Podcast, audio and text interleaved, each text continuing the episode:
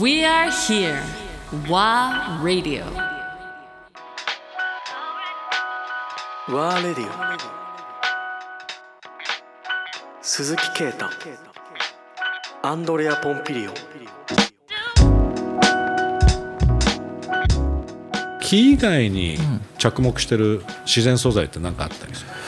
やまああと紙ですかね紙紙はずおうまあ紙自然素材じゃないか なんだろう、ままあ、でも自然素材なんですけまど、あ木から来てるという、はい、はいあのー植物植物から来てるねですねはい来てる、うん紙まおうあそうですね紙それは何紙で何かプロダクトを考えてる、そう考えておいたしうん、いる今でもいる、うんいる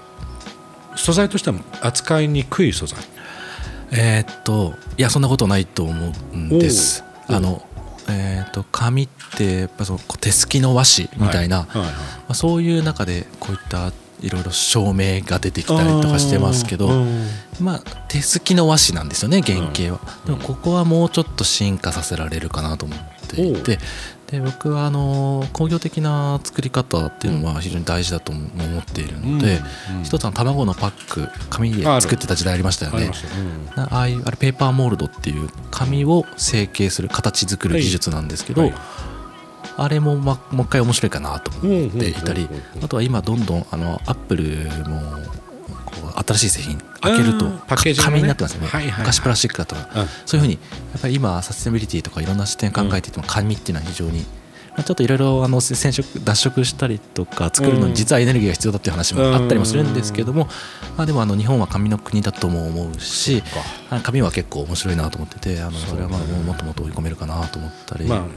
あの技術もトップクラスだからね世界のそうですね紙。のはい。製造に関してうんは、そうですねう。んそうですね。本当にあの、うんいいい会社もいっぱいありますありし、ますよねいい工房もいっぱいありますしうん、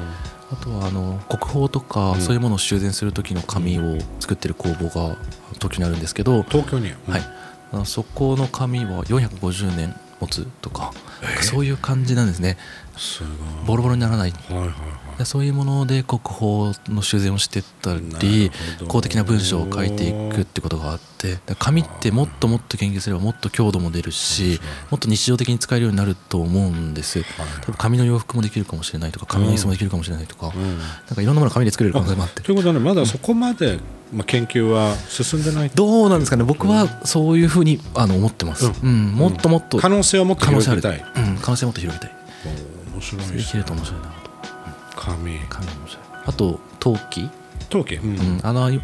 焼き物、器みたいなことなんですけど、あれももうちょっとその器の世界だけじゃなくて、うんもうちょっといろんな世界に使っていけないかなってことを考えてもいます、そうか考えると陶器はまあ器の世界、ほぼそこでしか使われてない建材としては使われないそう使われて、まあ、一部使われてる、うん例えば銀座6おのうあのセリーヌのファサードはああーのセラミックで全部焼いてたりとか一部使われてるんですけどまだまだあと資生堂のビルかな、うん、そこまで、うん、だからそれ今研究企業と一緒に研究をしているので実際に進んでるプロジそェうクなトんですでそれを 3D プリンターで作ってあのあ普す通ごいの 3D プリンタそーうですそうそうそう陶器の釉薬をかけて焼くっていうでそれはだから過去にヒントを得てるんですけど、現まさにまさに現代の技術で未来を作ろうとしてるっていうことすごいでなんかそれは、まあ、ずっと焼き物とか工芸が好きだっていうのもあったので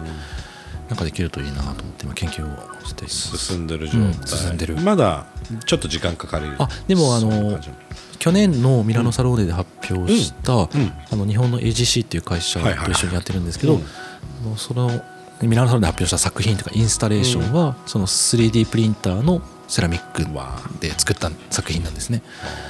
それを今もっともっと実用化に向けて、うんいろんな領域でもっと使えるようにしたいとも思っていて建築とかプロダクトとか。うわ楽しそうであの今いろいろ研究してるそうそう結構楽しい楽しそう面白いと思うし可能性あると思う、うん難しい素材でいうと自然素材で何が自然素材でも使いたいんだけどなんか研究したいんだけどっていうのなんかあったりする うん、やっぱ木かなまあ木木が難しいか木はまな、だね